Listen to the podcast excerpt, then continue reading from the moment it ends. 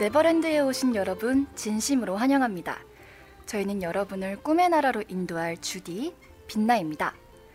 꿈을 꾸고 꿈을 이야기하는 우리들의 네버랜드로 떠날 준비 되셨나요? 그럼 지금 바로 출발합니다. Welcome to Neverland.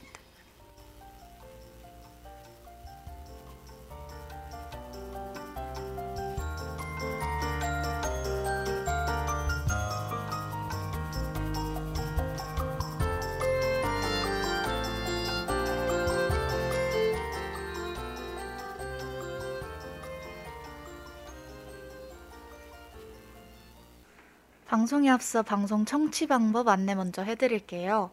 본 방송의 경우 PC로 청취해주시는 분들께서는 yirb.연세.ac.kr에서 지금 바로 듣기를 클릭해주시고 스마트폰으로 청취해주시는 분들께서는 앱스토어, 플레이스토어에서 옆 앱을 다운로드하신 후 이용 부탁드립니다.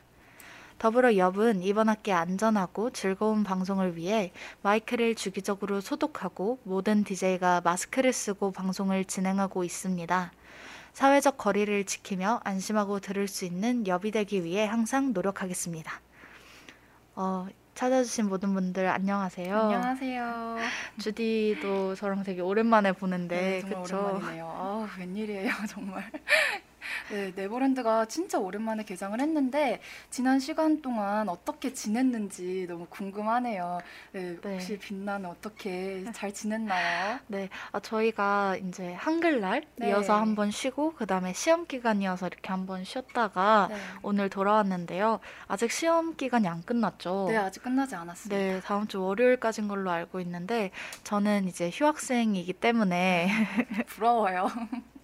네, 휴학생의 신분으로 어, 시험 기간이 원래 휴학생들은 제일 여유로운 때잖아요. 남들 공부할 때 이제 놀 수. 있는. 네. 네. 그래서 음 그냥 집에서 집에서 그냥 네 편안하게 보냈고요. 아, 또 그렇군요.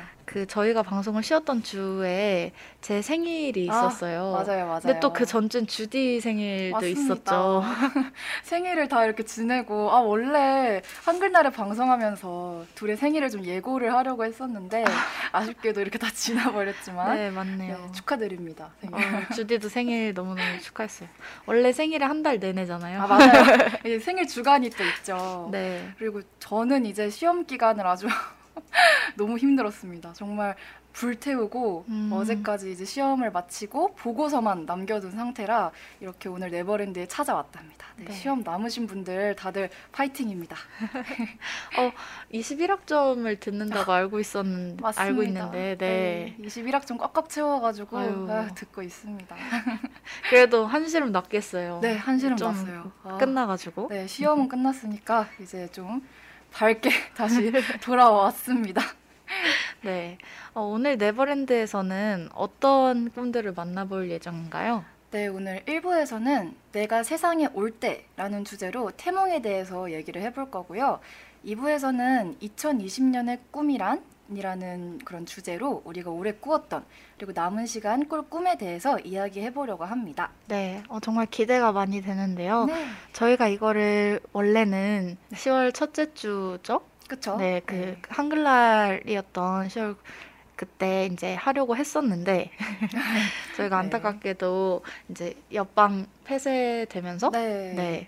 그래서 저희가 비대면으로 준비할 수가 없었어서 이렇게 2주나 지나서 들고 왔는데 되게 많은 분들이 관련된 사연을 보내주셨어요. 네, 맞아요. 그래서 너무 감사드렸고 오늘 알차게 라디오 진행할 수 있을 것 같습니다. 그럼 본격적으로 네버랜드를 즐기기 전에 노래 한 곡 듣고 오겠습니다. 수지의 헐리데이 듣고 오실게요.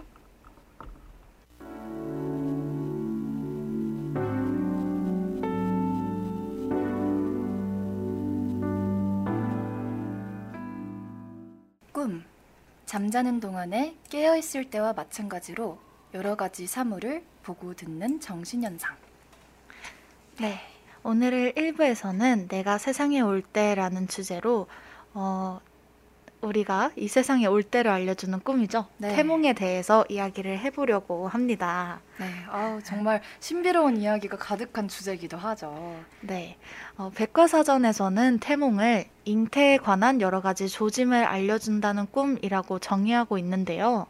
어, 이 태몽으로 잉태의 여부나 뭐 태아의 성별 그리고 그 태어날 아이의 장래의 운명 등을 풀이하는 것을 태몽점이라고 하는데 이 태몽은 반드시 임산부만 꾸는 것은 아니고 태아의 아버지나 조부모, 외조부모, 고모 등 가까운 친척이 꿀 때도 있다고 해요. 네, 맞아요. 그래서 주변에 보면 그 어머니보다도 주변인들이 꾸는 경우가 굉장히 많더라고요. 네. 어, 이렇게 가족 관계에 있는 사람뿐만 아니라 아예 좀 어, 피가 섞여 있지 않은 네, 맞아요. 가족 관계가 아닌 사람이 꾸는 경우도 있다고 합니다. 네, 뭐. 친구라든지 동료가 네. 꾼 적도 있다는 얘기를 제가 들었는데요. 또 이 태몽의 시기도 일정하지는 않다고 해요. 음. 뭐 수태 전후나 출산 전후, 그러니까 아이를 낳은 뒤에 꿀 수도 있다고 하네요. 그거는 처음 알았어요. 네. 어, 나온 후에 그러면은 뭐 장래를 알려주는 뭐 이런 네. 그런 식으로 많이 아마 해석이 될 것 같아요. 음. 그래서 이러한 태몽은 앞서 설명드린 거에서도 느끼셨을 수 있을 텐데 민간 신앙의 형태로 지금까지 쭉 전승되어 왔다고 음. 하네요. 어, 그러면 그러고 보면 우리가 고등학생 때 국어 시간에 다루었던 고전 소설에서도 태몽이 꽤 많이 등장을 했죠. 약간 비범한 주인공이나 영웅의 탄생을 태몽을 통해서 이제 표현을 하는 경우가 상당히 많았던 것 같아요. 네, 맞아요. 어, 조선시대 대학자였던 이이도 신사임당이 강릉 오죽헌에서 용꿈을 꾸고 음. 나왔다는 일화가 전해지고 있기도 합니다. 아, 용꿈은 정말 탐나네요. 네. 아, 진짜 탐나요. 저의 음. 주변인 중에 혹시 용꿈 꾼 사람 없는지 궁금해지네요. 네, 용꿈이라고 이제 태몽에 용이 나오면 굉장히 비범한 아이가 태어난다고 해석이 되죠. 그렇죠. 네. 그런데 제가 앞서, 앞서 말씀드린 것처럼 태몽을 가지고 태아의 성별이나 장래의 운명 등을 풀이하기도 한다고 했는데요. 네. 아, 과거에는 큰 동물이나 식물은 남자아이를, 음. 선녀나 꽃, 비녀 등의 상징물은 여자아이의 태몽으로 여겼다고 합니다. 그렇군요. 네. 또, 네. 그리고 이제 뭐 아이의 성별뿐만 아니라 뭐가 나타나냐에 따라서 그 음. 아이가 장차 어떤 인물이 될지도 막 점을 쳤다고 하는데요. 주디가 한번 들려주세요. 네, 호랑이가 나타나면 용맹스러운 장수, 학이나 용, 봉황은 학식이나 벼슬이 높은 학자를 얻을 태몽으로 풀이하기도 한답니다. 아, 네. 그래서 지금 좀 들어보면 이제 시각적으로 주는 아, 우리가 이제 상징으로 둔 것들을 모두 그대로 태몽점에 옮긴 네. 느낌이에요. 그런 그쵸? 느낌이네요. 저희가 봐도 호랑이 하면은 되게 용맹스럽다 네. 이런 느낌이고 학 봉황 이런 거는 이제 아무래도 벼슬이 높은 학자들은 옷에 다 이렇게 어, 이런 맞아요. 표식이 있었잖아요. 네. 그래서 어, 우리에게 익숙한 그 상징을 그대로 좀 점칠 때 가지고 온 네. 느낌이 있기는 합니다. 이 갑자기 궁금해지는 게 외국에서도 이런 개념이 있을지가 궁금해지네요. 그러게요. 외국에서도 태몽이 있을지 또 그러게요. 있다면 왠지 어, 저희가 지금 소개해드린 나타나는 그런 상징물들이 외국은 좀 다르지 않을까라는. 생각이 들어요. 네. 아, 네. 그렇군요. 정말 신기하네요. 그렇게 생각하니까 신기한 게 네. 뭔가 나라별로 그 사람들한테 익숙한 걸로 네, 그래요. 그? 아이가 태어날 조짐을 알려준다는 게 사실 이게 네. 과학적으로 설명되는 건 아니잖아요. 맞아요. 뭐 그러면 음. 외국에서는 뭐 유니콘 막 이런 거 있잖아요. 네, 우리나라에만 해당되는 건 아닐 테니까 이게 태몽이 갑자기 궁금해지네요. 음. 네. 그래서 뭔가 이걸 누가 꾸게 해주는 건지 네. 또 너무 신기하고 네. 그리고 만약 이게 나의 무의식, 그러니까 임산부의 무의식이라면 또 다른 사람이 꿔주는 것도 너무 네, 신기하잖아요. 맞아요. 그것도 정말 네. 신기한 일이죠. 그래서 어, 저희가 한번 저희 두 DJ의 태몽 이야기를 한번 가져와 봤어요. 네, 아우 궁금한데요. 네. 어, 먼저 저 빛나의 태몽 이야기입니다. 네. 어, 제 태몽은 어머니가 직접 꾸셨는데요. 음, 이제 어머니가 꿈속에서 이렇게 길을 걷고 계셨는데 그 앞에 어마어마하게 커다랗고 예, 선명한 분홍빛의 대왕 복숭아 두 개가 있었다고 해요. 그래서 엄마가 강조하시더라고요. 정말 큰 복숭아였다고. 오. 네, 엄마 엄마의 몸보다 진짜 훨씬 훨씬 큰 건물 정도의 어. 복숭아 두 개였는데 이게 너무 커다랗고 또 두 개여서 더 이상 길을 나아갈 수 없었다고 해요. 음. 그래서 이제 길을 더 나아가려고 막 요리조리 돌아가 보려고도 하고 밀어내 보기도 하고 막 치워 보려고도 했는데 꿈쩍도 안 해서 그렇게 계속 힘겹게 실랑이를 하다가 네. 꿈에서 깨셨다고 합니다. 음, 네. 네. 그래서 복숭아면 보통 여자아이 태몽이라는 이야기가 있었대요. 음, 뭔가 직관적으로 그럴 것 같아요. 네. 그래서 딸인가 보다 이런 음. 생각을 하셨다고 하면서 복숭아가 두 개여서 어, 설마 쌍둥이인가? 어? 네. 이제 내가 임신할 아이가 이제 쌍둥이인가 했는데 다행이라고 네, 할까요? 다행히. 저 혼자였다고 합니다. 오. 네. 그래서 쌍둥이가 아닌 걸 이제 병원에서 알고 나서는 어, 이게 두 명의 몫을 할 정도의 든든하고 비범한 아이이거나 어, 네. 또는 음. 어, 두 명의 무게를 가진 아이. 그 정도로 어, 이렇게 우량한 아이인가? 라는 생각을 하셨다고 하네요. 어. 그래서 지금 와서 보니까 둘 다 좀 맞는 것 맞는 맞나요? 하고. 맞나요? 네, 둘 다 맞는 해석인 것 같다는 생각이 어, 듭니다. 그렇군요. 그래서 음. 복숭아 태몽은 사실 좀 흔한 걸로 알고 있어요. 아? 어, 네, 많은 어, 여자 친구들의 음. 태몽이 복숭아인 경우가 있는데 물론 남자들도 복숭아인 경우가 있지만 음. 네 어떤가요? 저랑 이 복숭아 태몽이랑 좀잘 어울리나요? 아, 아주 네, 찰떡처럼 아, 잘 네. 어울리고요. 지금 이렇게 분홍색 그 마스크 이 아, 거리가. 하시는데 설마 이거를 노리고 하고 오신 건지. 네, 정말 네. 잘 어울립니다. 네. 이제 제 복숭아 태몽은 다른 사람들과의 차별점은 매우 매우 컸다는 아, 거. 정말 컸다는 네, 거. 정말 컸다는 네. 것과 이제 쌍둥이가 아닌데 두 개의 복숭아가 나왔다는. 그러게요. 그게 것이죠. 참 신기하네요. 네. 네, 이거 무게로 하지 말고 두 명이 몫을 하는 걸로 네. 알겠습니다. 네, 저는 이제 그 뭐지? 할머니께서 꾸셨다고 해요. 어. 네, 할머니가 꾸셨다고 들었어요. 근데 이제 그 친할머니께서 태몽을 꾸셨고 친할머니의 그 꿈에 외할머니께서 네. 빨간색 고추를 들고 오셨대요. 오. 그래가지고 어 그러면은 남자애 아니냐고 했는데 그거를 글쎄 빻아서 고추 가루를 들고 오셨다고 하더라고요. 그 꿈에서요? 네. 오. 그렇게 네, 산산조각이 나는 고추이기 음. 때문에 여자가 태어나지 않았나 아. 이런 이게 정말 신기했어요. 네. 뭔가 고추가 그러게요. 나오면 남자 아이인데 이게 고추 가루로 나왔으니까 음. 아 이게 그럼 여잔가 추론이 되잖아요. 그쵸. 태몽이 참 신기하구나를 다시 한번 제 태몽을 통해서 느끼게 됐답니다. 네, 맞아요. 보통 고추가 나오면 남자아이를 상징하는 경우가 네. 많죠. 그렇죠, 그렇죠. 네. 저는 산산조각 난 고추인 걸로 도마 뺨님께서 너무 웃겨요 고춧가루. 네, 저도 참 신기했답니다. 네. 재밌게 들어주셔서 감사해요. 되게 고운 고춧가루였을 것 같아요. 아, 정말 네. 감사합니다. 혹시 지금 방송을 듣고 계신 분들도 어, 태몽 이야기가 들려주실 이야기가 있다면 어, 댓글로 남겨주세요. 그럼 네. 저희가 한번 같이 이야기를 해보도록 하겠습니다. 좋습니다. 네, 저희가 또 사연을 받을 때 태몽도 한번 여쭤봤었죠. 그렇죠. 네, 그래서 되게 재밌는 태몽 그리고 이제 어, 재밌는 이야기들을 많이 보내주셨는데요. 먼저 익명 1님의 태몽은 어, 이렇다고 합니다. 이제 부모님께서 임신이 안 돼서 걱정하실 때 음. 어머니 꿈에 친할아버지가 나오셔서 어, 이제 걱정하지 말라고 한 후에 임신을 하셨다고 해요. 네. 오, 이건 뭐죠? 어머. 제가 이제 뒤에 들려드리겠지만 네. 제가 또 이 태몽 관련해서 막 인터넷에 쳐보니까 맘카페에 재밌는 태몽이 어머. 정말 많더라고요. 근데 이런 식으로 누군가 사람이 나와서 이렇게 명시적으로 언지를 주는 그런 어. 태몽들도 좀 있는 것 같아요. 어, 이건 되게 남다른 태몽이겠어요. 누군가 어, 직접 나와서 네. 걱정하지 말라고 해주시는 거는 진짜 눈물이 날 것 같아요. 그쵸. 그렇군요. 이런 태몽도 있군요. 네, 네. 다음에는 이제 소피아 님께서 빨간 고추가 펼쳐져 있었다. 음, 사실 이게 네. 아, 네. 저희가.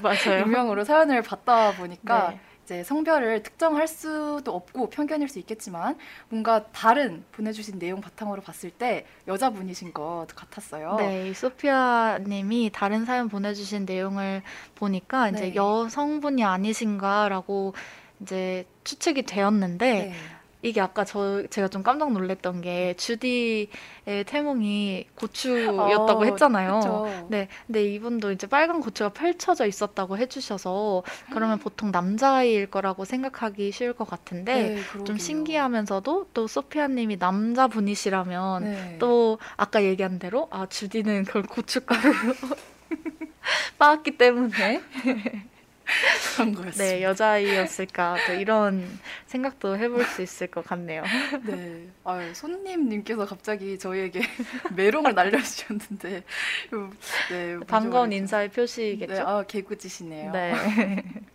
아리 아빨 펀치님께서는 또 이렇게 말해주셨어요. 친할머니가 꿈에서 쌀로 된 더미 속에 다이아몬드 반지를 찾았다고. 와. 이분 혹시 뭐 나중에 자리 하나 하실 분 아닌가요? 아니면 어마어마한 부를 가지실 아니면 스타일가 그- 될 어, 수도 있겠네요. 스타일 수도 있겠네요. 네. 오. 손님님께서 빛나스의 태몽은 뭐죠? 라고 해주셨는데요. 네, 제 태몽은 앞에서 말씀드린 것처럼 복숭아 태몽이었어요. 네, 거대 아주 큰 거대한. 복숭아 네, 두 개가. 맞아요. 엄청 커다란 복숭아 두 개가 나온 게제 태몽이었습니다.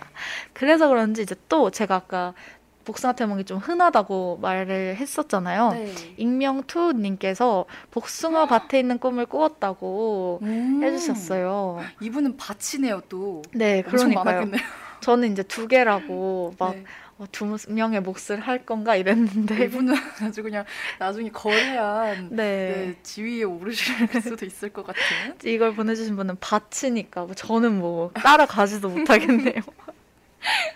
아, 복숭아 꿈이 이렇게 또 여러 개가 있군요. 네, 그 보- 나오는 복숭아 형태가 또 다양하다고 해요. 형태. 네. 그리고 아까 얘기한 것처럼 복숭아는 보통 여자아이의 태몽을 뜻한다고 했잖아요. 네. 근데 복숭아가 덜 익어 있는 상태면 어. 남자아이 태몽이라고 보기도 한다고 해요.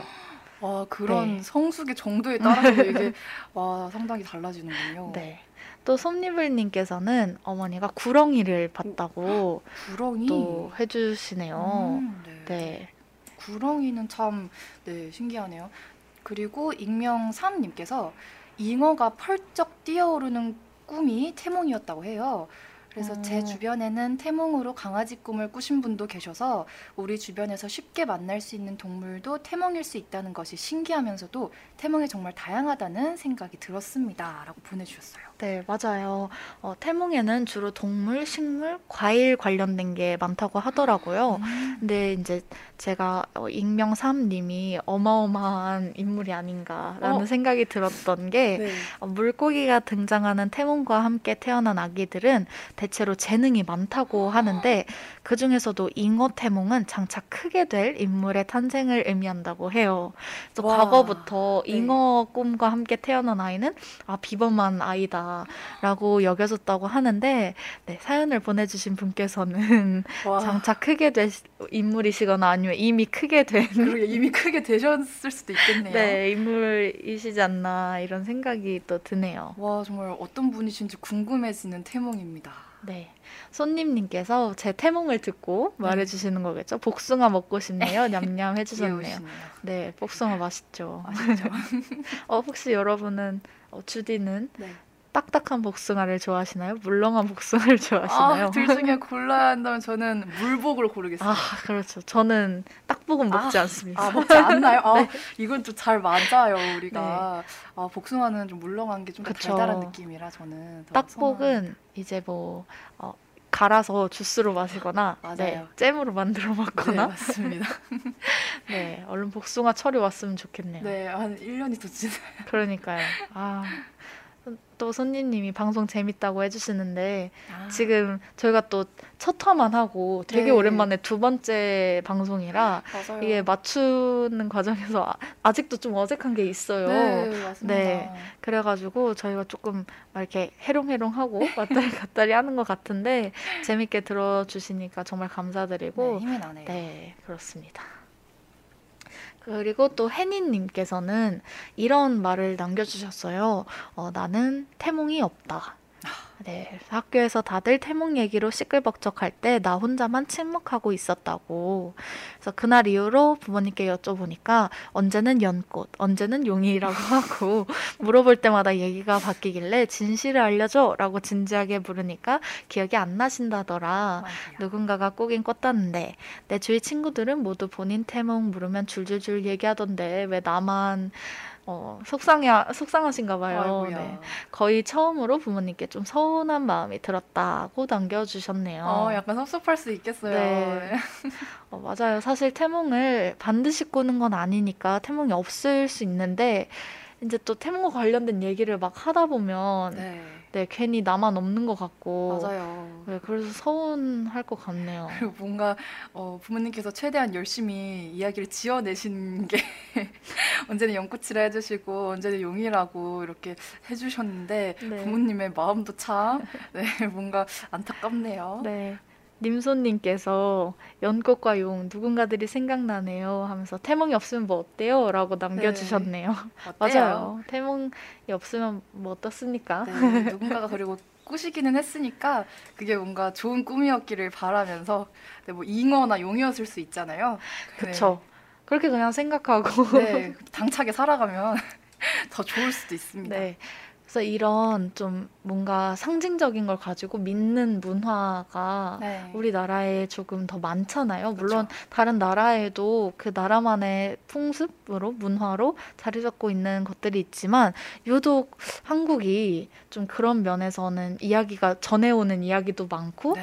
네, 그런 상징하는 것도 되게 많고 해석도 많지 않나 네, 이런 맞습니다. 생각이 들어요. 진짜 넘쳐 흐르는 것 같아요. 찾아도 찾아도 끝이 없이 네. 재밌는 이야기들이 잔뜩 쏟아져 나옵니다. 맞아요. 그래서 이제 한국에서 꿈은 다른 나라보다 좀 큰 의미를 가지지 않나 또 네. 이런 생각이 제가 들었습니다. 네, 맞습니다. 네.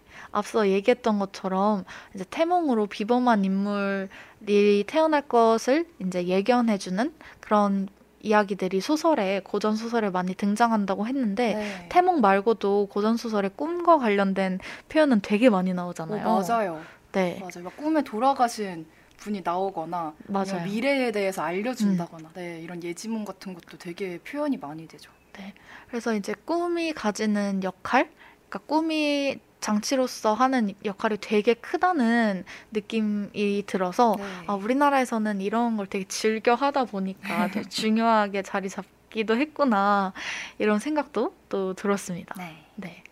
그래서 제가 이제 앞에서는 저와 주디의 어, 태몽도 들려드리고 또 사연으로 받은 어, 사연자 분들의 태몽도 한번 소개를 해드렸는데요. 네. 제가 이제 맘카페에서 오, 특이하고 재밌는 태몽서를 가져와 봤어요. 오 기대됩니다. 저희가 앞서 이야기했던 거랑은 약간 느낌이 다른 아?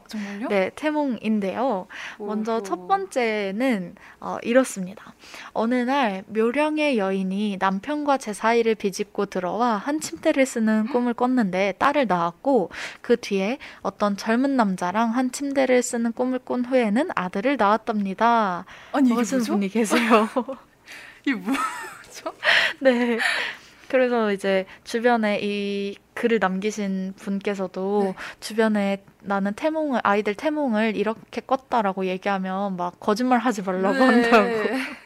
왜 무슨 불륜을 예고하는 꿈으로 느낄 수도 있을 법한 그러니까요. 묘령의 여인이 비집고 들어왔는데 그게 딸이었다니. 어, 아, 네. 혹시 딸의 미래의 그 얼굴이 아, 네 그럼 불륜이 아니고요. 네 얼굴이 혹시 표현이 되지 아, 않았을지 궁금해지네요. 그래서 처음 아, 저는 이제 이걸 읽고 처음에 꿈을 꿨을 땐 진짜 당황스러웠을 네. 것 같아요. 태몽이라는 생각이 안 들고 그냥 네. 어우 막 좀 내가 왜 이런 꿈을 꿨지 이러셨을 것 같은데. 네. 근데 그러고 나서 딸을 낳으신 뒤에 또 비슷한데 젊은 남자가 그러게요. 나오는 꿈을 꿨을 때는 아 이제는 어 이거 혹시 이번엔 아들을 음. 어 낳을 꿈인가 이렇게 생각하실 수 있을 것 같네요. 네 이렇게 유사한 유형으로 꿈을 두 번을 연달아 꾸시는 게 사람별로 뭐가 정해져 있나 이런 생각도 드네요. 네. 그리고 또 두 번째는 아까 제가 그 친할아버지가 나와서 아, 괜찮다고 걱정하지 말라고 어, 하는 꿈을 꿨다고 사연자분이 보내주셨 때 네. 이제 사람이 나와서 이렇게 직접적으로 말로 해주는 예견을 해주는 꿈도 있다고 했잖아요. 네. 네, 그 이야기도 가져왔는데 주디가 한번 읽어봐 주세요. 네, 난임 병원에 가서 상담받는 꿈을 꿨는데 어떤 여자 의사 선생님이 웃으면서 안 와도 되는데 왜 왔냐고 다시 돌아가라고 하더라고요. 그러고 나서 그 달에 자연 임신에 성공했답니다. 혹시 그 의사 선생님이 삼신할매가 아니었을까요? 네. 보내주, 아, 보내주신 게 아니라 저희가 찾아봤는데 네, 어우 이것도 굉장히 삼신할매 표현 오랜만에 들어요. 그쵸. 맞아요. 점지해 주시는 분이셨죠? 잊고 네. 지냈네요. 그, 이 글을 쓰신 분께서는 오랫동안 이제 아이를 가지고 싶으셔서 계속 음. 고민하고 또 힘쓰시던 분이셨는데 그러다가 이제 꿈에서 난임병원에 가셨다고 해요. 근데 거기서 이제 여자 선생님이 나와서 막 안 와도 된다 돌아가라고 하니까 어머.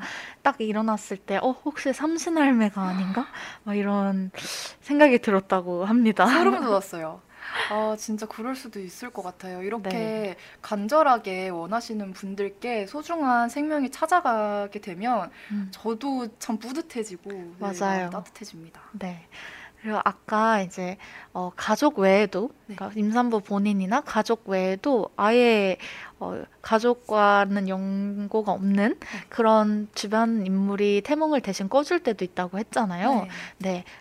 이- 이 분은 이제 직장 동료가 태몽을 대신 꿔주셨다고 해요. 음. 네. 어, 저는 과거 직장 동료가 태몽을 대신 꿔줬는데요. 어느 날 출근했더니 저한테 대뜸 임신했냐고 묻길래 무슨 소리냐고 했더니 간만에 꾼 꿈 이야기를 해주더라고요. 꿈에서 길을 가다가 저를 만났는데 제 머리 위로 빨간 슈퍼맨 망토를 두른 아기 하나가 빙글빙글 원을 그리면서 날고 있었다고 하네요. 그 꿈 얘기를 듣고 사흘 후 임신 테스트기를 했더니 두 줄이 나왔답니다. 너무 네. 아니 일단 직장 동료분께서 꾸셨다는 것도 되게 놀라운데 아이가 빨간 슈퍼맨 망토를 두르고서 원을 그리면서 빙글빙글 날고 있었다는 게 이거는 진짜 독보적인 꿈 아닌가요? 네. 맞아요. 너무 독특하고 되게 끼 많은 네. 아이가 뭔가 태어났을 것 같은 생각이. 드네요. 어 정말 신기하네요. 나중에 뭐 네. 마블에 들어가거나 어, 도마뱀님께서 헉 대박스 슈퍼맨 되게 귀엽네요. 그러니까 어, 진짜 귀여웠겠네요. 맞아요. 생각해 보니까. 저는 이 직장 동료도 물론 친한 분이신 것 같긴 한데 그 물어본 마음이 너무 이해가 돼요. 꿈이 너무 이- 아, 왜, 왜 나왔고 애가 왜 그러고 있지 하고 너무 이상하니까 저 같아도 이랬으면 보자마자 약간 고민하다가 아, 저 혹시 임신하셨어요? 이러고. 그- 그것도 되게 당황스럽네요. 갑자기 보자마자. 임신했어요. 근데 저도 그렇게 물어볼 것 같긴 해요. 네. 너무 이게 기억에 남을 것 같은 꿈이네요. 아니 애기가 진짜 귀여웠겠네요. 네. 참 망토 두르고 맞아요. 돌고 있으니. 그럼 이 직장 동료분은 네. 출산한 이후에 그 태어난 아이가 네. 좀 되게 가깝게 어? 느껴지겠어요. 네, 되게 정들었을 것 같아요. 아 맞아요. 꿈에 누구 나오면은 좀 마음이 가는 그런 그쵸. 거 있잖아요. 괜히 약간 조카처럼 네, 본인이 태몽도 꾸셨으니 어 그럴 것 네. 같네요. 또 가서 얘기하지 않으실까? 나중에 애가 자라면 내가 너 태몽을 내가 꿨어 이러면서 뭔가 상상이 돼요 지금. 아 그럴 것 같아요. 음. 약간 라떼는 마리아 수준 네. 그러실 수 있을 것 같네요. 내가 너 태몽도 꿔줬는데 이러면 안 돼 이러면서 나중에 사춘기 와서 대들 때 그러실 네. 것 같네요. 네. 또 이런 어, 태몽도 있었다고 해요. 음, 꿈에서 사촌 동생 아이 돌잔치에 갔는데 파티장이 엄청 화려했어요. 초대받은 사람들도 모두 화려한 드레스에 턱시도 입고 있는데 저만 평범해서 잔뜩 쭈구리 모드였답니다. 음. 근데 갑자기 그 많은 사람들이 저한테 모여들면서 손뼉치고 축의금도 주고 막 축하 인사를 건네는 거예요. 어리둥절하게 잠에서 깨고 그 다음날 임신 테스트기를 사서 봤더니 두 줄이 나타났어요. 정말 오래 염원하던 터라 꿈에서도 그렇게 축하를 받았나 봐요. 와. 네. 이분은 뭔가 뭐라 해야 될까 일반적인 상징 같은 게 나오는 게 아니라 축하를 받으셨네요. 네. 근데 되게 오랫동안 어, 계속 시도를 하고 어, 실패하고 하시면서 엄청 아이를 기다리셨다고 해요. 아이고, 그러셨구나. 네. 그래서 그런지 꿈도 너무 따뜻하고 네. 네. 어머, 그리고 이제 자신만 평범해서 쭈구리 모드였는데 그 수많은 화려한 사람들이 네. 자신의 갑자기 축하를 딱 보내는 그 순간이 너무 극적이고 음, 맞아요. 네, 어, 감동적인데요. 이 아이는 정말 많은 사람들의 축하 속에 네. 네, 태어나는 아이였지 않나? 또 이런 생각이 네, 드네요. 그런 생각도 네. 듭니다. 그래서 태몽이 정말 비슷한 게 많은 것 같으면서도 또 사람마다 다 다르잖아요. 네, 그래서. 이게 정말 신기한 것 같아요. 네, 정말 재밌네요. 어, 네. 어, 그래서 저희가 1부에서는 이렇게 태몽에 대해서 이야기를 좀 나눠봤는데요. 네. 네, 여러분 어떠신가요? 좀 신기하고 재밌으셨나요? 재밌으셨나요? 채팅창에 남겨주세요. 네, 저희가 이제 어, 1화 때는 좀 프롤로그 느낌으로 갔잖아요. 네. 네, 그리고 2화에서 이제 어, 우리가 잘 때 꿈은 꾸는 꿈에 대한 이야기를 할때 어, 태몽을 선택한 이유는 약간 우리의 탄생, 우리가 이 세상에 올 때첫 시작으로 아. 왔던 꿈인 것 같아서 그렇네요. 네, 한번 가져와 봤어요. 저희와 관련된 첫 번째 꿈이네요. 그쵸. 아, 제가 세상에 태어나면서 가장 연, 관련이 되는 네. 첫 번째 꿈이어서 또 의미가 있지 않나 네, 그런 생각이 드네요. 네, 그래서 저희 이제 2부로 어, 넘어가기 전에 노래 한 곡 듣고 오려고 하는데요. 네, 준비한 곡은 버즈의 비망록입니다. 2부와 연관되어 있는 가사니까요. 한번 집중해서 들어봐 주세요.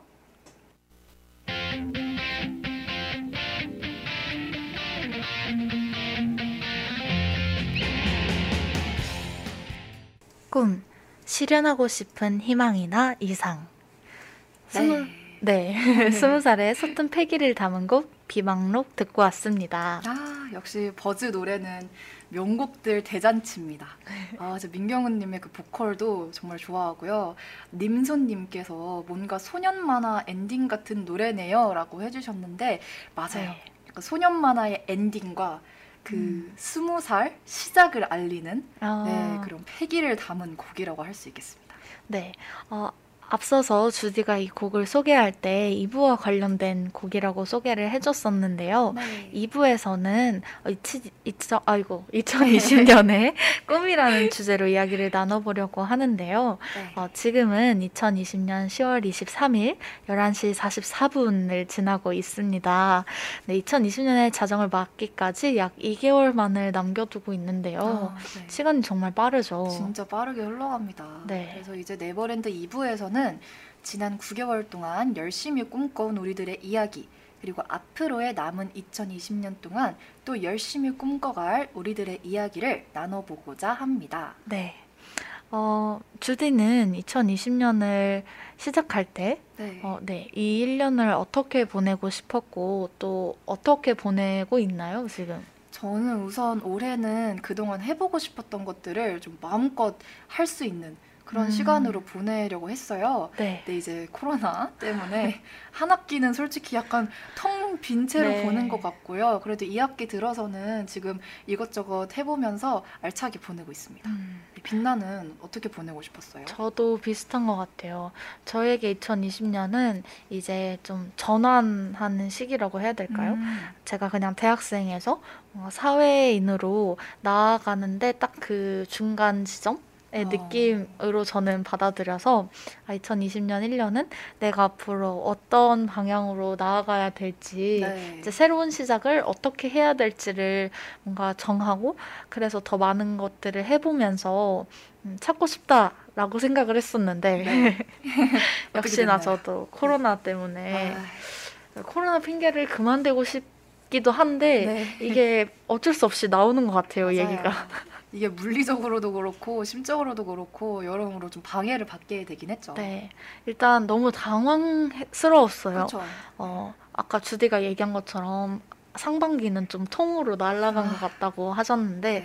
저도 좀 상반기에는 이 상황을 적응하지 못하고 음. 사실 우리가 이렇게 길어질 줄 알았다면 그쵸. 네, 2월, 3월에 알았다면 아마 이렇게 날리진 않았을 거예요. 맞아요. 근데 그때 우리들은 어 저는 이제 언젠가 끝나겠지 끝나겠지 하면서 약간 2주씩 4주씩 한달 아, 막. 이렇게 한 달 좀 넘게 이런 식으로 계속 기다렸던 거예요.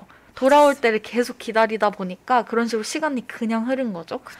네, 수업도 그냥 들으면서 언젠가 오프라인 하겠지 뭐 하겠지 하면서 근데 사실 많은 곳에서 다 그런 태도였다고 생각을 해요. 음, 네. 이제 학교도 그렇고 뭐 다른 어 예를 들면 뭐 예정돼 있던 축제가 있다 해도 일단 연기한다 이런 네. 식으로 계속 가다가 이제 여름 가까워지면서는 사람들이 다 생각하기 시작한 거죠. 아 그쵸. 이게 음, 그냥 우리가 안고 가야 될 문제겠구나. 생각보다 장기화 되겠구나. 이게 네. 점점 현실로 다가왔던 것 같아요. 맞아요.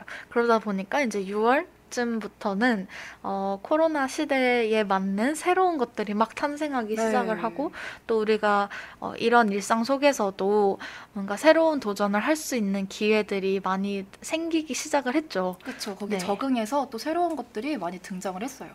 그래서 2020년 하반기는 그리고 사실 하반기 아직 많이 안 지났잖아요. 그쵸. 저는 아직 그렇게 믿고 맞아요. 싶습니다. 아직 얼마 지나지 않았어요? 아 직 좀 많이 남았다고 믿고 싶은데 맞습니다. 네, 남은 시간은 어, 좀 유의미하게 네, 시간을 보내고 싶다라는 생각입니다. 네. 저희가 또 여러분의 2020년 꿈에 대한 이야기를 사연으로 받아왔죠. 그렇죠. 정말 네. 많은 사연들이 도착을 했답니다. 그럼 하나씩 한번 이야기를 해볼게요.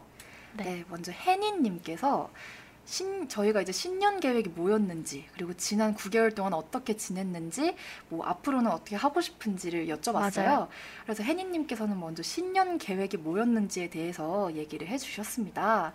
어, 혜니님의 신년 계획은 다이어트였다고 해요. 외국에서 생활하면서 식습관이나 운동 부족 등으로 살이 반년 만에 8kg 정도 급격하게 쪘는데 이번 코로롱 사, 사태 덕에 귀국하면서 열심히 다이어트한 결과 7kg 정도 뺐다고 해요. 아직 멀었지만 화이팅이라고 보내주셨습니다. 어, 신년 계획에 다이어트 웬만한 사람들이 네, 다. 하지만 다들 다음 않을까요? 해로 또 넘기는 매년 신년 계획은 다이어트가 들어가 있는 것 네, 같아요. 맞아요. 근데 혜니님 대단하시네요. 진짜 대단하신 것 같아요. 거의- 의지가 네, 거의 그 뭐죠? 성공하신 거 아니에요? 그쵸. 신년 계획이 8kg 끝인 걸 7kg 빼셨으면 거의 네. 네, 완전 감당을 헉, 다 하신 것. 같고 이게 외국에서 지내다 보면 식습관 혼자 가면도 챙기기가 어렵고 그래서 되게 힘드셨을 텐데 네. 돌아오셔서 다이어트도 하시고 참 그래도 올 한 해 알차게 보내신 것 같습니다. 맞아요.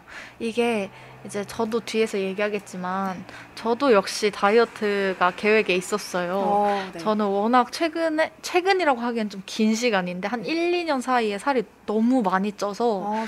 어 이제 뭔가 미적인 부분보단 건강적인 부분이 네. 걱정이 되기 시작하더라고요. 어. 그래서 빼야지 했는데 저는 사실 코로나에 굴복한 스타일이에요. 아. 이제 어 그냥 집에서 계속 있으면서 밥해 먹고 이러다 보니까 더 안 움직이고 아. 근데 집안에 계속 있으면서 살이 빠지지 않고 오히려 더 찐 편인데 또 제 주변에는 이 시기를 이용해서 막 아, 네. 운동 광이 되셔가지고 맞아요. 몸을 가꾸는데 시간을 쓰시는 분들이 또 있으시더라고요. 네, 이게 참 코로나 때문에 집에만 있으니까 살이 찐다라고 말을 하고 싶은데 주변에 보면 우- 오히려 홈 트레이닝 그니까요. 그리고 시간이 남으니까 운동을 하고 막 맞아요. 식이 조절하고 이런 분들이 음. 많더라고요. 이제 어차피 약속도 못 잡을 거 이. 시기를 이용해서 살을 빼야겠다 이러신 분들이 되게 많았어요 제 네. 주변, 주변에 그리고 실제로 이번 연도에 좀 2030 세대 사이에서 네. 몸을 가꾸는 것 그리고 음. 뭐 바디 프로필을 찍는다든지 어, 이런 게. 좀 하나의 유행처럼 네, 트렌드처럼 퍼졌다는 어, 그런 이야기들을 많이 들었는데 어, 좀 반성하게 되네요. 네, 좀 반성하게 열심히 운동을 해야겠어요. 네. 또 혜니님은 지난 9개월 동안은 어, 이런 목표를 또 세워 보셨다고 해요. 매일매일 책상에 앉아서 공부하기. 그래서 어릴 때부터 공부하는 거리가 있었기 때문에 지그시 책상에 앉아 있는 것도 정말 힘들었다고 하시네요. 이제 어른이고 멋진 인생을 위해서 작은 고통은 불가피하다는 걸 느낀 이후로 내 자신을 이겨보자 싶어 무턱대고 다이어리 맨 앞에 매일매일 책상에 앉아서 뭐라도 하기를 적었다고 하시네요. 음. 더 나은 삶으로 향하는 첫 허들을 이걸로 삼은 건데 오. 지금까지의 중간 점검을 하자면 나름 성공하는 중이라고 음. 하세요. 추석 때 빼고 네. 덕분에 필기구 쇼핑에 맛들린 것 같다고 하시네요. 필기구 쇼핑 재밌죠. 네, 어 근데 여기까지만 봐도 벌써 두 개를 다 네. 적은 대로 막 해내시는 걸 보니까 혜니님 정말 멋진 분이신 네, 것 같네요. 의지가 아주 대단하신 음. 것 같아요. 그리고 이게 진짜 곧 있으면 또 수능이잖아요. 그쵸. 수험생분들에게는 학생에게 강력 추천할 수 있는 방법이 아닐까 싶습니다. 음, 어쨌거나 다이어리. 무조건 앉아서 공부를. 시작해보는 거. 네. 일단 앉기. 네. 그리고 다이어리에다가 쓰셨다고 했는데 혹시 빛나는 다이어리나 스케줄러 이런 거 사용하나요? 어, 저는 이번 연도에 또 산 다이어리가 있죠. 네. 이번 연도 초반에 정말 열심히 썼답니다. 그런데 이제 음, 제가 어, 매일매일이 좀 비슷한 거예요. 네. 아침에 일어나서 노트북 하루 종일 노트북으로 뭘 하다가 밥 먹고 노트북으로 뭘 하다가 밥 먹고 막 이러다 보니까 네. 맨날 똑같은 거 적는 게 음, 되게 지겨워지죠? 네 지겨워져서 음, 한동안 되게 오랫동안 안 썼어요. 네. 그러다가 최근에 음. 몇주 전에 펼쳐봤는데 그래서 제가 좀 생각을 해봤어요. 저는 이 쓰는 다이어리에 시간을 한 번 쓰면 되게 많이 쓰는 편이라 음. 어, 이거를 매번 쓰기가 너무 힘든 거예요. 네. 그래가지고 그 제 친구가 추천해준 어플 유료 어플이긴 한데 한 2천 얼마였던 것아 같아요. 진짜요? 메몽이라고 네. 그 핸드폰의 메모장 역할을 해주는 그런 어플이 있어요. 음. 그래서 그걸 한번 다운을 받아봤는데 그 안에는 뭐 체크리스트도 만들 수 있고 음. 일기도 쓸 수 있고 이렇게 그 페이지가 다 다이어리처럼 음. 속지가 다 다르게 있어서 그거를 좀 요즘엔 자주 사용을 합니다. 어, 2천 얼마에 그거 사용하면 꽤 괜찮네요. 네. 음. 뭐 일기 같은 거는 쓰나요? 그러면? 저는 일기를 정말 안 써요. 아, 안 쓰나요? 저는 어, 한창 자주 썼을 때가 있어요. 10대 음. 후반쯤부터 한 20살? 그때까지는 되게 자주 썼는데 이제는 뭔가 딱히 기록을 남기고 싶은 일이 음. 없어서 안 쓰고 있었는데 다시 한번 써볼까 생각 아, 중이에요. 너무 이게 좋네요. 네 나중에 다시 보거나 돌아볼 때 음. 꽤 의미가 있더라고요. 아, 맞아요. 네. 저는 좀 일기 대신 사진에 의존을 하는 것 같아요. 어, 그런 사진. 과거에 대한 기억은 정말 쓸데없는 것도 막 사진을 많이 찍거든요. 어, 네, 그러니까 어디에 내가 올리려고 막 정성 들여서 찍는 사진 말고 저는 그냥 켜가지고 찍은 사진이 되게 아, 많아요. 추억하고 싶은 네. 그냥 그런 용도. 네, 그렇습니다. 그래서 혜느님이 정말 멋진 분이라는 생각이 들면서 네. 남은 2020년도 아마 멋있게 보내시지 않을까? 네, 그러실 네, 것 그런 같습니다. 생각이 또 드네요. 네. 네. 다음은 손니불님의 어, 2020년 꿈인데요. 손니불님은 신년 계획에 이렇게 남겨주셨어요.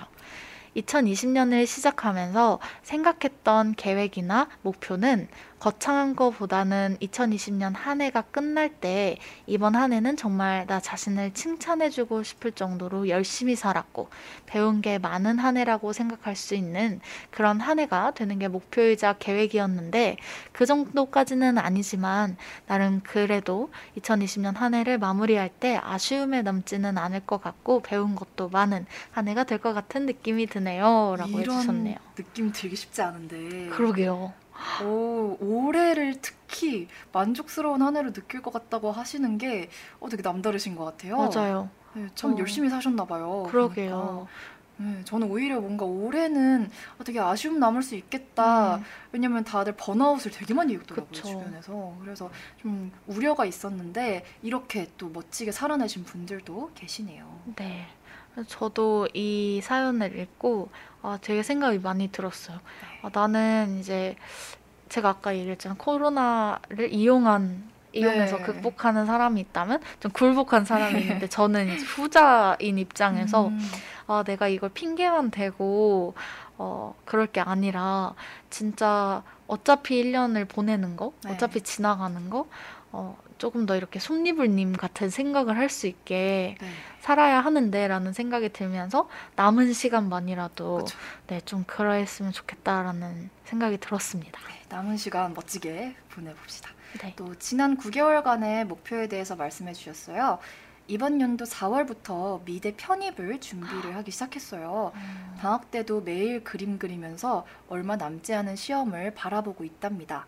아마 2020년 올해 한 해의 목표와 꿈은 편입 성공이 아닐까 싶네요. 어, 편입 아. 준비를 하고 계시는군요. 정말 응원합니다. 네, 미대 편입은 이게 또 그림도 그려야 되고 음. 공부도 해야 되니까 상당히 힘이 많이 들 텐데 방학 때도 매일매일 그림 그리면서 지내셨다는 거 보니 아마 저는 조심스럽게 성공하시지 않을까 길을 네. 불어넣어 봅니다. 맞아요. 이제 또 한창 이 시기가 입시 계절이죠. 그쵸. 뭔가 이 찬바람이 불면 느껴지는 수능의 냄새, 네. 입시의 냄새. 수능만 다가가면 엄청 추워지잖아요. 또. 맞아요. 음. 이번에는 12월쯤으로 미뤄졌죠. 수능이. 그러니까 더 춥겠네요. 아 그러게요. 아유 수험생분들 다들 고생이 정말 많으시고 제 주변에도 지금 이제 제 나이 또래에 입시 준비하는 친구들이 꽤 많이 음, 있어요. 네. 네, 그래서 또 저희 학교 그리고 이 언론홍보 영상학부 이 과를 목표로 하는 분도 되게 많더라고요. 어, 그래서 다들 잘 되셨으면, 되셨으면 좋겠고 저는 이제 수험생 시절에 뭘 했냐면 수능 날에 저에게 편지를 써놨어요. 음. 네, 그래서 수능 전날에 그게 생각나서 그걸 읽고 눈물을 흘렸던. 제가 쓴 거에 제가 눈물을 흘리고 힘을 얻고 수능을 봤던 기억이 네. 납니다.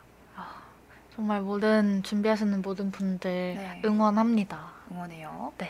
그리고 남은 시간 동안의 꿈에 대해서 말씀을 해주셨어요. 네.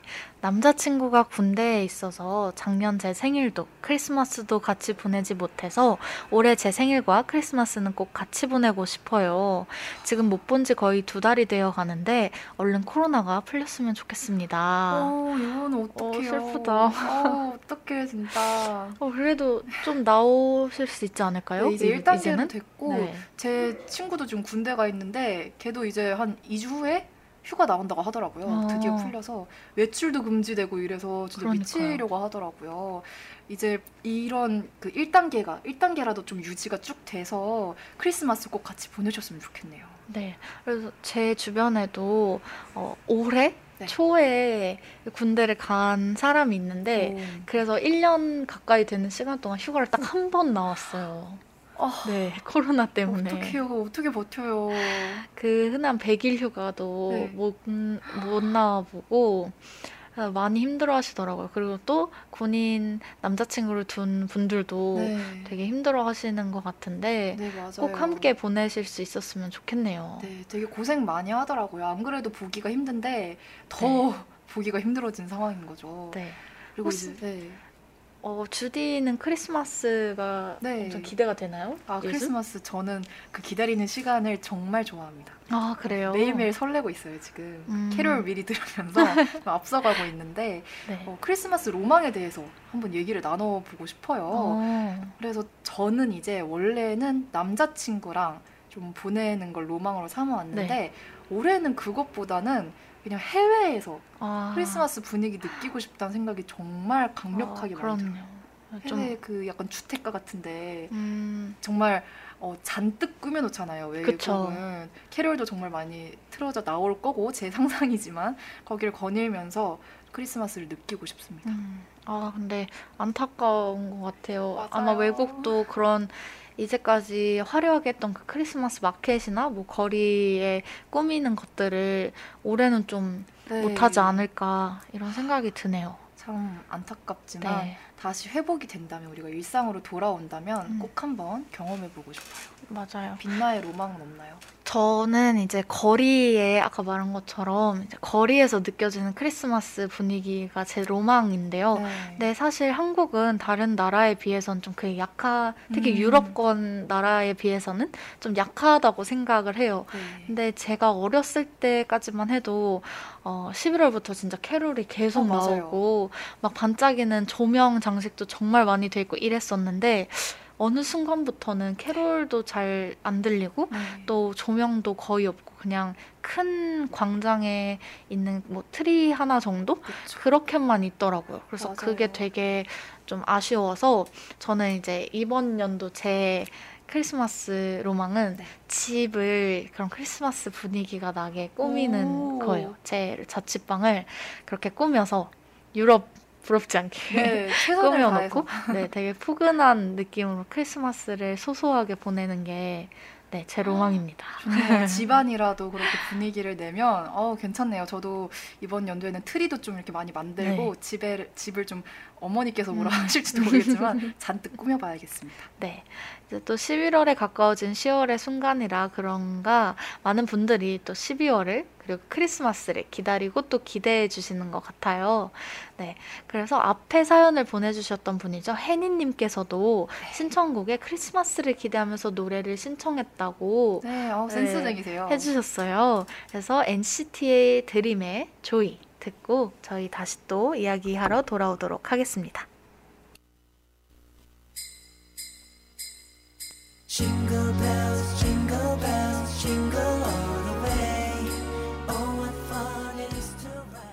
여러분은 지금 주디 빛나와 함께하는 꿈의 나라 네버랜드에 계십니다. NCT 드림의 네. 조이 듣고 오셨는데요. 아, 정말 저 크리스마스 노래예요라고 완전 티내는 그렇네요. 발랄한 노래였습니다. 네. 그래서 저희가 또 익명으로 보내주신 분들이 계시죠. 네. 두분 더 계신데 어, 좀 앞에 분들이랑 또 느낌이 달라요. 네. 보내주신 이야기가 한번 주디가 먼저 들려주세요. 네, 먼저 익명 1님께서 지난 9개월 동안에 있었던 일에 대해서 말씀해 주셨어요.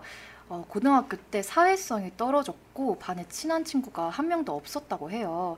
그거를 극복하기 위해 겨울방학부터 대인관계에 대한 공부를 정말 열심히 하셨다고 합니다. 그래서 실제로 대학에 가서 애들이 넌 진짜 인싸다. 친화력 왜 이렇게 좋냐? 이런 얘기를 많이 했다고 해요. 정말 성격을 많이 바꾸신 거죠. 처음에는 정말 좋았다고 합니다. 근데 그게 진짜 공허했다고. 과시는 결핍이라는 말 있죠. 제 인스타 스토리에는 정말 많은 사람들이 태그되고 많은 장소들이 올라오는데 자꾸만 마음이 텅 비어갔던 거예요. 그걸 모른 채 새로운 관계로 계속 그걸 달래다가 결국에는 상담도 받으러 다니면서 많이 나아졌고 이제는 더 이상 과시나 허세 안 부리기로 다짐을 하셨다고 합니다. 네. 어, 정말 저는 이렇게 스스로 계속 생각하고 네. 또 도전하고 어, 네. 그런 부분들이 대단하신 것 같다고 생각이 들었어요. 네, 보통은 막 친구가 없고 이렇게 되면 외부적으로 좀 원인을 돌리게 음, 되잖아요. 나는 왜 그쵸. 이러지? 운이 없다 이러기 마련인데 스스로 공부까지 대인관계에 대한 공부를 하셔서 실제로 성격을 새롭게 장착을 하고 음, 네, 마침내 좀 자신이 원했던 그런 삶을 살아가셨다는 게 저는 개인적으로 그게 과시나 허세는 아닌 것 같기도 하고 네. 근데 되게 멋지게 보여요. 맞아요. 이게 뭔가 바꾸려고 생각은 할 수 있지만 네. 그걸 진짜 실체로 옮기는 건 되게 어려운. 일이잖아요. 특히 성격은. 네. 그래서 지금 사연을 보내주신 분께서는 앞으로 어떤 어, 변화를 하- 어, 뭔가 꿈꾸시던지 다 해내실 수 있겠다는 생각이 듭니다. 네, 그래서 앞으로도 이번에 또 새롭게 어, 바꾸신 그런 가치관으로 멋지게 살아가시길 바라겠습니다. 네. 그리고 또 이제 이 분께서는 남은 2020년을 또 이렇게 보내고 싶다고 말해주셨어요. 주변 사람들에게 사랑을 받고 저도 진심에서 우러나오는 사랑을 친구들에게 주고 싶어요. 얕은 관계가 아니라 깊은 관계를 통해서요. 음, 그리고 저의 수시 반수 제발 성공했으면 좋겠어요. 관악이 너무 가고 싶어요. 저 수시 반수 붙으면 뒤도 안 돌아보고 서울대 갈 거예요. 연세대 방송국인데 이렇게 솔직하게 말해도 되나? 라고 남겨주셨네요. 아, 이거 너무 충격적인 반전이에요. 저는 네. 내년에 아, 열배 여기 지원하시진 않을까 살짝금 기대를 했는데 갑자기 뒤도 안 돌아보고 가신다고 하니까 좀 서운한 마음이 드네요. 하지만 성공을 하셨으면 그쵸. 좋겠습니다. 저도 응원합니다. 네, 관악어로 가세요. 맞아요. 좋죠. 네, 맑은 공기 마시면서 네 그리고 성공을 네. 하면 또 여기에 네버랜드의 사연을 또 보내주시면 아, 네. 저희가 또 알차게 얘기를. 그리고 또 남은 2020년의 꿈도 앞에서 본인이 고민하던 부분과 맞닿아 있는 게 네, 정말 인상 깊었는데요. 맞아요. 깊은 관계를 통해서 사랑도 받고 또 진심이 우러나오는 사랑을 주고 싶다는 그 어. 마음이 너무 따뜻하고 예쁜 것 같습니다. 네, 보통은 받기만 원할 수가 있는데 주는 것 역시 생각을 하시는 게 네. 참 생각이 깊으신 것 같습니다. 그리고 이제 마지막 사연이죠. 어, 익명 two 님께서는 지난 9개월에 대해서 이렇게 남겨주셨어요. 저는 작년 말에 키즈 카페에서 아르바이트를 시작했습니다. 처음 해보는 아르바이트여서 긴장과 두려움도 컸으나 대- 제가 좋아하는 아이들을 볼 수 있다는 기쁜 마음으로 일을 했습니다. 모든 것이 낯설고 처음이라 아이스 음료를 hot음료로 드리기도 하고 혼자 계산대에서 머릿속이 백지 상태가 되기도 했으나 어머님들께서 너무 친절하게 기다려주시고 다 이해해 주셔서 정말 감사했습니다. 하지만 코로나19로 불가피하게 시작한 지 한두 달 만에 일을 쉬게 되었는데요. 제가 일했던 키즈 카페의 상황에 대해서 정확히 알 수는 없으나 운영에 어려움이 없으셨으면 좋겠습니다. 이렇게 저의 목표였던 아르바이트의 반은 아르바이트는 어, 반은 성공, 반은 실패인 것 같다는 생각이 듭니다. 어, 아이들을 되게 좋아하시나 봐요. 네, 그런 것 같아요. 네, 그리고 이게 뭔가 아이스 음료를 핫 음료로 들었다는 게 되게 귀엽기도 하고 네, 어머님들께서 그리고 다행히도 음. 친절하게 대응을 해주셔서 네. 상처를 받지 않으셨길 바라고 네. 또 갑자기 코로나 때문에 알바를 그만두게 되셔서 그것도 참 안타까운 부분이네요. 맞아요. 또 그 키즈 카페에 대한 애정이 있으셨던 것 같아요. 네. 운영에 어려움이 없었 없으면 좋겠다고 남겨주신 이- 그 마음이 정말 따뜻하네요. 네. 네. 혹시 주디도 올해 알바하거나 뭐 그런 거 있나요? 어, 저는 알바를 너무 하고 싶어서 여기저기 음식점이나 학원에 서류를 넣어봤는데 다 네. 잘렸어요. 어, 그래서? 음. 면접도 못 봐서 좀 슬픈 상황이고 아까 지하철 타고 오면서도 알바몬에서 음. 계속 검색을 해서 지원서를 하나 넣었어요 어디에다가 기다리고 있고 진짜 진지하게 수학 학원은 많이 올라, 올라오더라고요. 음. 근데 수학을 지금 다 까먹었거든요. 네. 진지하게 수능 인강 다시 들어서 공부해서 알바 지원할까도 고민을 하게 될 어. 정도였어요. 네. 그리고 또 막 친구랑 바리스타 자격증을 따서 카페 알바를 하자 이런 음. 얘기까지 할 정도로 네 참 요즘 알바 구하기가 쉽지 않은 것 같습니다. 네. 저도 어, 저는 그냥 예전부터 쭉 해오던 과외를 하고 있는데 아, 이제 올해가 알바를 구하기 정말 어려운 상황이었죠. 사실 네. 자영업하신 분들도 새로운 알바를 뽑기는커녕 기존에 있던 알바에게 미안하지만 이제 일을 그만해야 될 것 같다고 하는 시기이다 보니까 네. 네, 여러 가지 어려움이 있는데 어, 빨리 회복됐으면 좋겠네요. 그리고 네. 또 회복돼 가고 있다는 생각이 들어서. 어, 다행이에요. 이 외에도 뭐 취업에 대한 얘기 되게 많았고요. 네. 또 자격증 취득 얘기도 많았고 콘서트, 뭐 연애하고 싶다는 이야기도 되게 많았는데 어, 취업은 대학생들에게 이제 뗄래야 뗄수 없는 그쵸. 어떤 매년 계획이자 어, 고민이자 목표가 음. 되기도 하죠. 저도 이제 취업이 아. 목표인데 졸업을 앞둔 상황에서 음. 그리고 자격증 취득도 이제 취업과 연결돼서 네, 취업. 직전에 아, 자격증을 따야 이제 뭐라도 한 줄이 더 생기니까 맞습니다.